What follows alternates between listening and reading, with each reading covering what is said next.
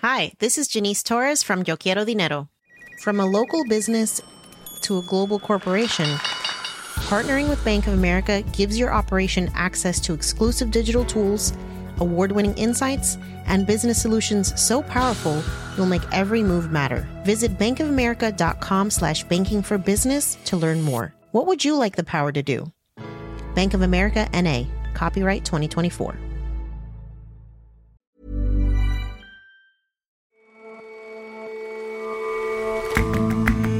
Hello and welcome to The Intelligence from The Economist. I'm Jason Palmer. And I'm Bora Ogunbiyi. Every weekday, we provide a fresh perspective on the events shaping your world. Before this week, if you looked at the post pandemic recovery of the world's big economies, Britain looked to be the weak one. But statisticians just released some reworked numbers, and it's not too bad we ask how the story changed so much. And in the era of apps, there's something nostalgic about using a real pocket calculator. We have a summing up of its origins and its history.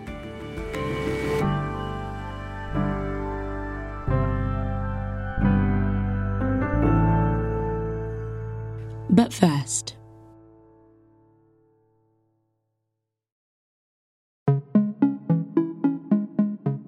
So the other day I was watching this show called Citadel on Amazon Prime. Tom Wainwright is the Economist technology and media editor. And it's this spy thriller starring Priyanka Chopra Jonas. In the opening scene, you've got this amazing fight that goes on on a high speed train as it goes through the Alps in Italy. She's in a shootout with a load of other spies.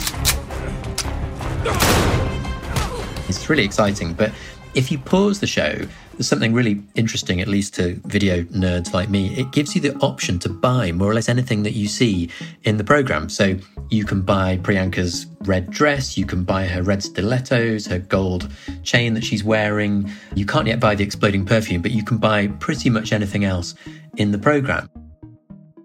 Citadel is reckoned to have cost Amazon about $300 million to make, which is really expensive. That makes it about the second most expensive TV show in history after Rings of Power, which was another Amazon show. But the reception wasn't great. The critics didn't love it. The ratings weren't fantastic. But the interesting thing is, it may be that Amazon can make a pretty good business out of video without necessarily going down all that well with either critics or even with audiences. But Tom, isn't getting lots of viewers and good reviews a marker of success? Yeah, it definitely is. And it would be better for Amazon if all their shows were huge hits. But the thing is, what they're doing in video is slightly different from what most of the other streamers are doing. Amazon has come up with different ways of making money. One of them is advertising, another of them is selling other people's content. And through doing that, it could be that Amazon is able to make money out of streaming without all its shows necessarily being monster hits. Okay, Tom, before we get into that in more detail, how big are Amazon streaming services? They're really enormous, actually. Prime Video is about as big as Disney Plus in terms of the number of people who watch it. It gets about 155 million viewers monthly. Only Netflix is bigger than that. As well as that, it's got a service called Freevee, which is a free service with ads. That's reckoned to get maybe 40 million viewers a month. And it's got this hardware platform called Fire TV, which is basically internet connected TVs and streaming sticks. And that's huge as well. It outsells every brand apart from Samsung. It's got about 100 million devices in use at the moment worldwide. They've also got this thing called Twitch, which is a live streaming service online, which is mostly for gaming content. So altogether, it's a really, really big video streaming operation. Presumably, Amazon has lots of competitors in streaming. It's not an easy industry to crack. So why are they spending so much on it? I think there's a few reasons. I mean, the most obvious one that people all know about is that it makes the Prime membership more valuable. So, as long as you're a Prime member, then you're much more likely to buy all the rest of your stuff on Amazon. I think there are a couple of other reasons, though, which are a bit less obvious and to me more interesting. One of them is advertising. At the moment on Prime Video, there's not very much in the way of ads. They've got a few ads alongside some of their sports coverage, but otherwise it's mostly ad free. Most people think that's probably going to change pretty soon. So, Netflix and Disney have recently introduced ads on their streaming service. And on the whole, people think that it's just a matter of time before Amazon joins them.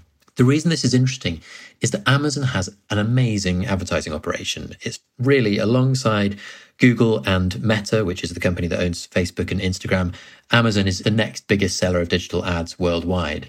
And video ads is one thing that it doesn't yet do, but if and when it does, it's going to be a big force in that area because it knows a lot about you. It's got all your purchase history, so it knows how to target ads. And then also it can measure how effective those ads are because after it shows you a commercial, it can then see whether you buy the thing on Amazon.com.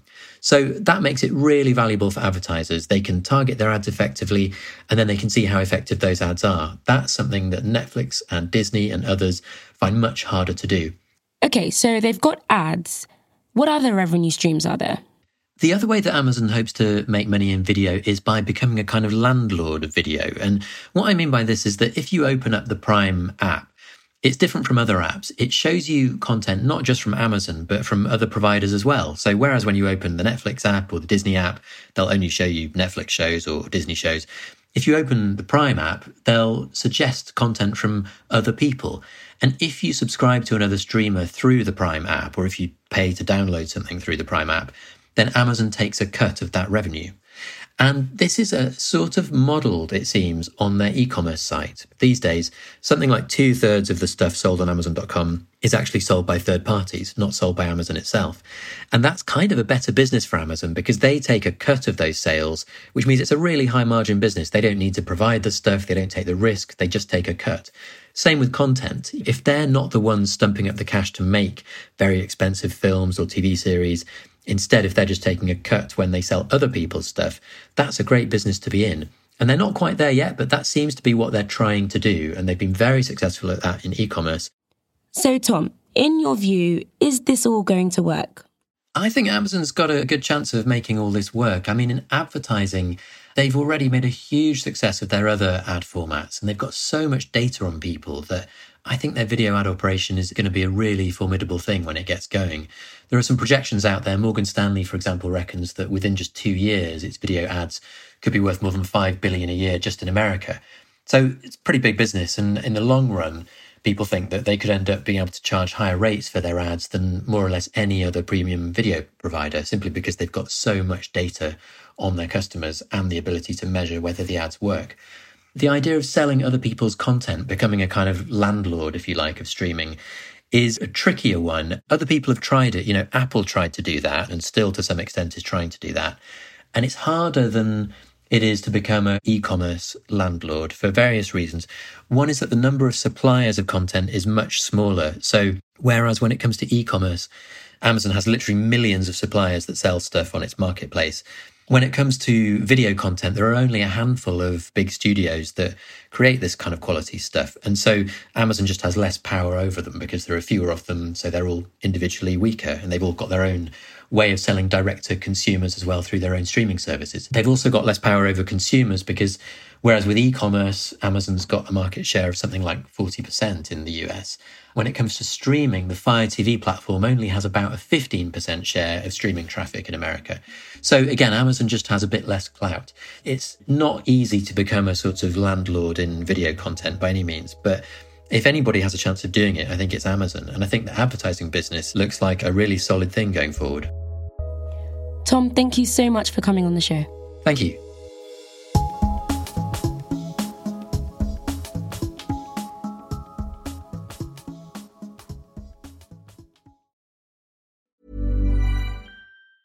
Hi, this is Janice Torres from Yo Quiero Dinero. If you own or operate a business, whether it's a local operation or a global corporation,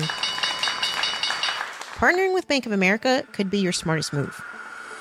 By teaming with Bank of America, you'll enjoy exclusive digital tools, award winning insights, and business solutions so powerful you'll make every move matter.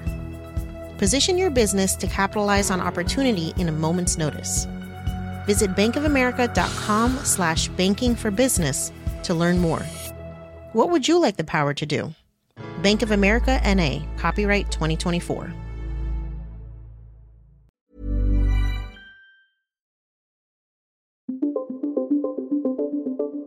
The COVID 19 pandemic absolutely battered economies, big and small. In the recovery period, it looked for a while there that Britain was still sick in bed, with growth figures well below those of other big economies. But those GDP numbers were based on the data available then. Considering the data available now, maybe things haven't been as bad as statisticians used to think. Revisions to economic data are really common. They're sort of part and parcel of the process of how the data is compiled. Duncan Weldon is our Britain economics correspondent. And to be honest, they rarely make for headline news. They're not the kind of thing that people who don't follow the economy very closely pay much attention to. But what we saw last week from the Office of National Statistics was a really big set of revisions, some dramatic changes. In effect, they found about two percentage points worth of GDP hidden behind a sofa. Okay, but let's put that in context. Is that like finding a couple of shillings behind the sofa or like a 50 pound note? Oh, it's definitely closer to a £50 note than a couple of shillings. I mean, what the ONS, the Office of National Statistics, have effectively done is to rewrite Britain's recent economic history. So the previously published data, the data that we thought was the picture of the British economy we had until last week, was that at the end of 2021, the economy was still 1.2 percentage points below its pre pandemic size. The ONS now say actually that was wrong. The economy was already 0.6% higher. So it's not just that the economy recovered from the pandemic at a faster pace than previously thought, it sort of changes the picture of the UK relative to other rich countries. So the UK was, before this revision, firmly at the bottom of the group of G7 leading economies, the global laggard. After this revision, its performance looks a bit more respectable. It's, you know, it's climbed out of the relegation zone. So, what changed about the story? Why did this note get stuck behind the sofa? Revisions are part and parcel of the process. It's how it works. As more information becomes available, the Office of National Statistics go back, they relook at the numbers, and they check things. That's completely normal. Now, although nearly two percentage points of GDP is a really big number in absolute terms, you know, what we've got to bear in mind is the magnitude of the swings in national output in 2020 and 2021 was without recent precedent. You know, 2020 was the worst year for the economy since the early 1700s. 2021 was a strong bounce back from that. These revisions aren't actually proportionally particularly unusual. It's just that the, the underlying swings were so large that even a proportionally small revision adds up to really big numbers. And it's not just that we were getting really big swings in the data in 2020 and 2021. You know, this was the pandemic. This was a very hard time to collect accurate data. You know, I think it's fair to say, you know, filling out forms for the National Statistics Office sort of slipped down the priority list of a lot of firms. I hesitate to ask this, but at my own peril, uh, let's dig into it. What is it that's actually changed to, to give us that headline change in GDP?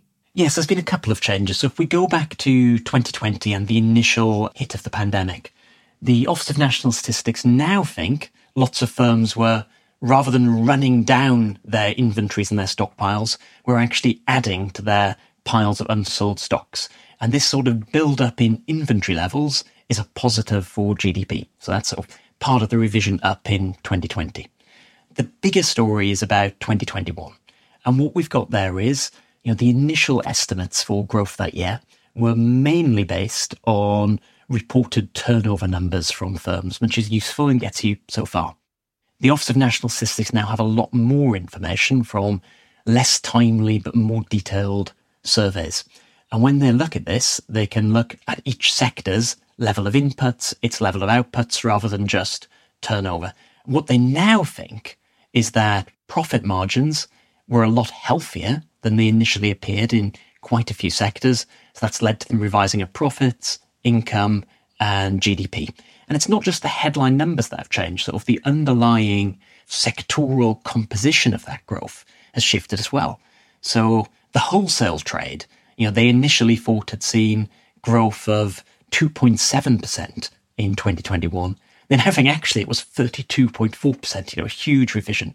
Healthcare output's been revised up as well the broad picture is the service sector has been doing better than initially thought, but manufacturing, construction, agriculture have performed worse than initially thought.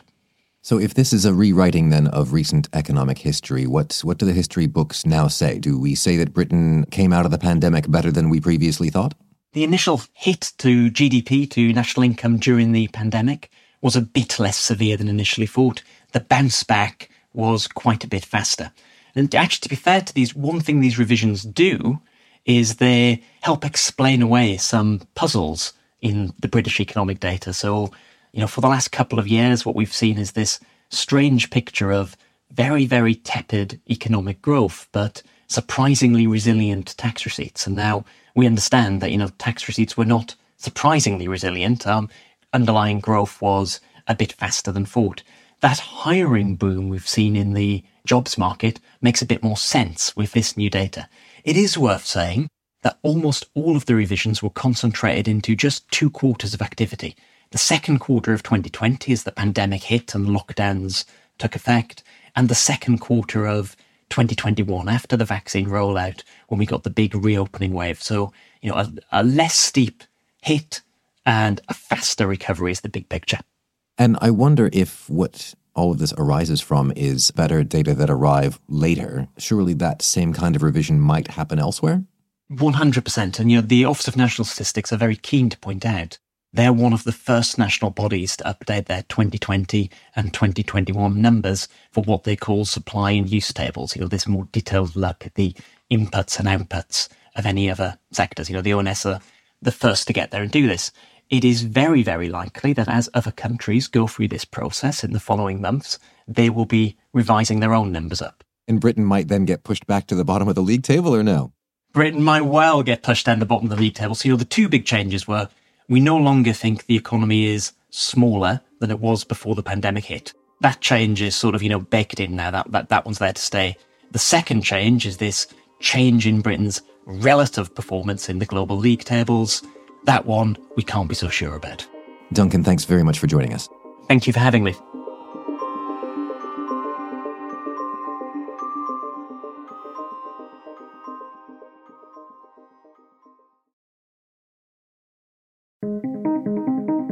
When was the last time you used a calculator? I don't mean an app on your phone or a function in a spreadsheet. I mean that physical device in your pocket with the real buttons on it. They used to be everywhere, and then suddenly they were nowhere. Keith Houston is the author of Empire of the Sum The Rise and Reign of the Pocket Calculator. I last used a calculator at university. I started out doing an astrophysics degree I wasn't very good at the astro part, and then I realized I wasn't very good at the physics part, and I ended up writing computer programs for a living instead. And so I used a calculator less and less. It's difficult to overstate the importance of calculation. It looks very much as if humans have been counting, and counting is basically just calculating, it's adding one to a previous number. It looks like humans have been counting since long before recorded history. There is a bone. It's a baboon femur, and it's called the Lebombo bone. It has 29 notches.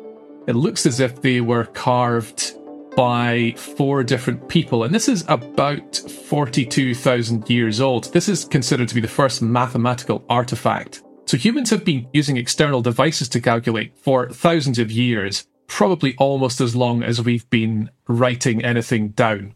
There was a kind of mania with clockwork devices towards the end of the medieval period, heading into the early modern period. Some of the people who lived around about that time looked at these clockwork devices and wondered if there might be some way to do something a bit more useful with them to start to actually calculate. Wilhelm Schickard invented a somewhat practical adding machine. He built this device, which was effectively a series of gear trains, and as you turn the dial, that would add to a running total. So I can add any set of numbers to my running total. It's kind of like an abacus. He ended up dying, I think, of the plague. His machines were lost, and he kind of fell out of memory to an extent. And so a lot of people, when they think about mechanical calculators, they think about Blaise Pascal. He invented or devised a calculating machine, or rather a series of calculating machines called the Pascaline. Some rich and famous people got their hands on these calculating machines. The Queen of Sweden was one of them. She was almost like an influencer at the time. But he never seemed to get it quite right. Then in England, there was a guy called Samuel Morland who was more or less a spy. He also dabbled at mechanical calculators. But none of these things quite worked. And it was only in the 19th century, finally, that a French insurance pioneer called Charles Xavier Thomas invented a device called the arithmometer.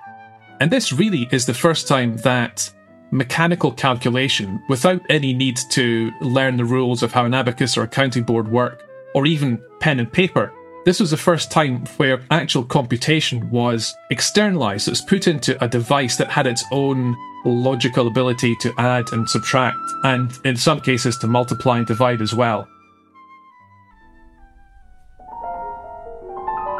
For a long time, when we talked about computers, we meant people, people whose jobs it was to actually sit down and mechanically work through a particular mathematical problem.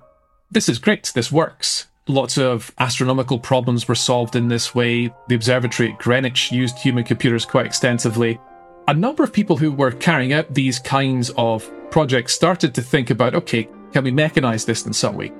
And this is kind of where the computer comes out of, as in the modern sense. Of course, when we say computer, we mean an electronic device. The calculator and then eventually the pocket calculator went through an evolution, really.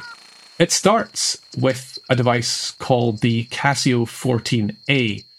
This small Japanese startup called Casio, their most famous product was a finger ring that had a cigarette holder mounted on it so that workers could smoke a cigarette while they were at work or in the bath. But one of the Casio brothers was a bit of an electrical whiz, and he had this idea that he could build a calculator out of solenoids solenoids are uh, kind of electromagnets.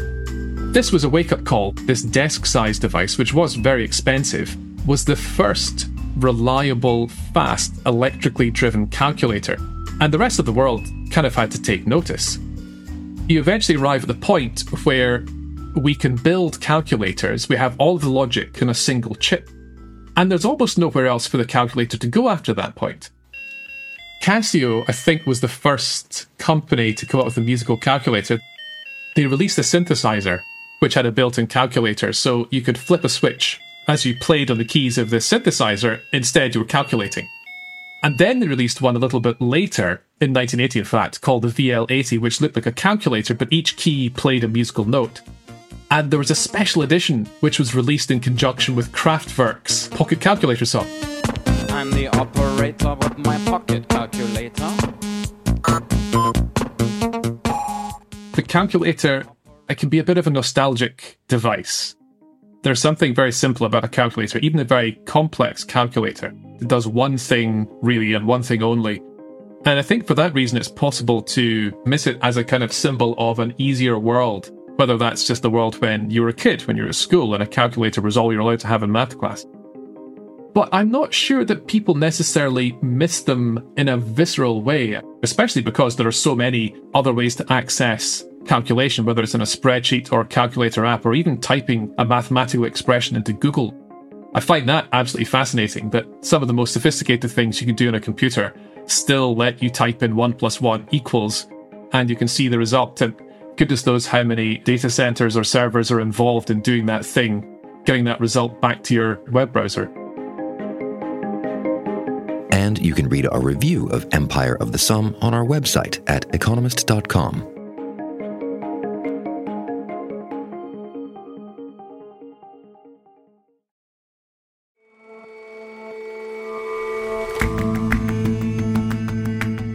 That's all for this episode of The Intelligence. We've got some news for you if you're a subscriber. The Economist app now has a dedicated tab for this show and for all of our other great podcasts. It's the easiest way to tune in every single day. And if you're not a subscriber, check out the special offer we have at the moment. A free 30-day digital subscription. Just go to economist.com slash intelligence offer or click the link that's in the show notes. We'll see you back here tomorrow.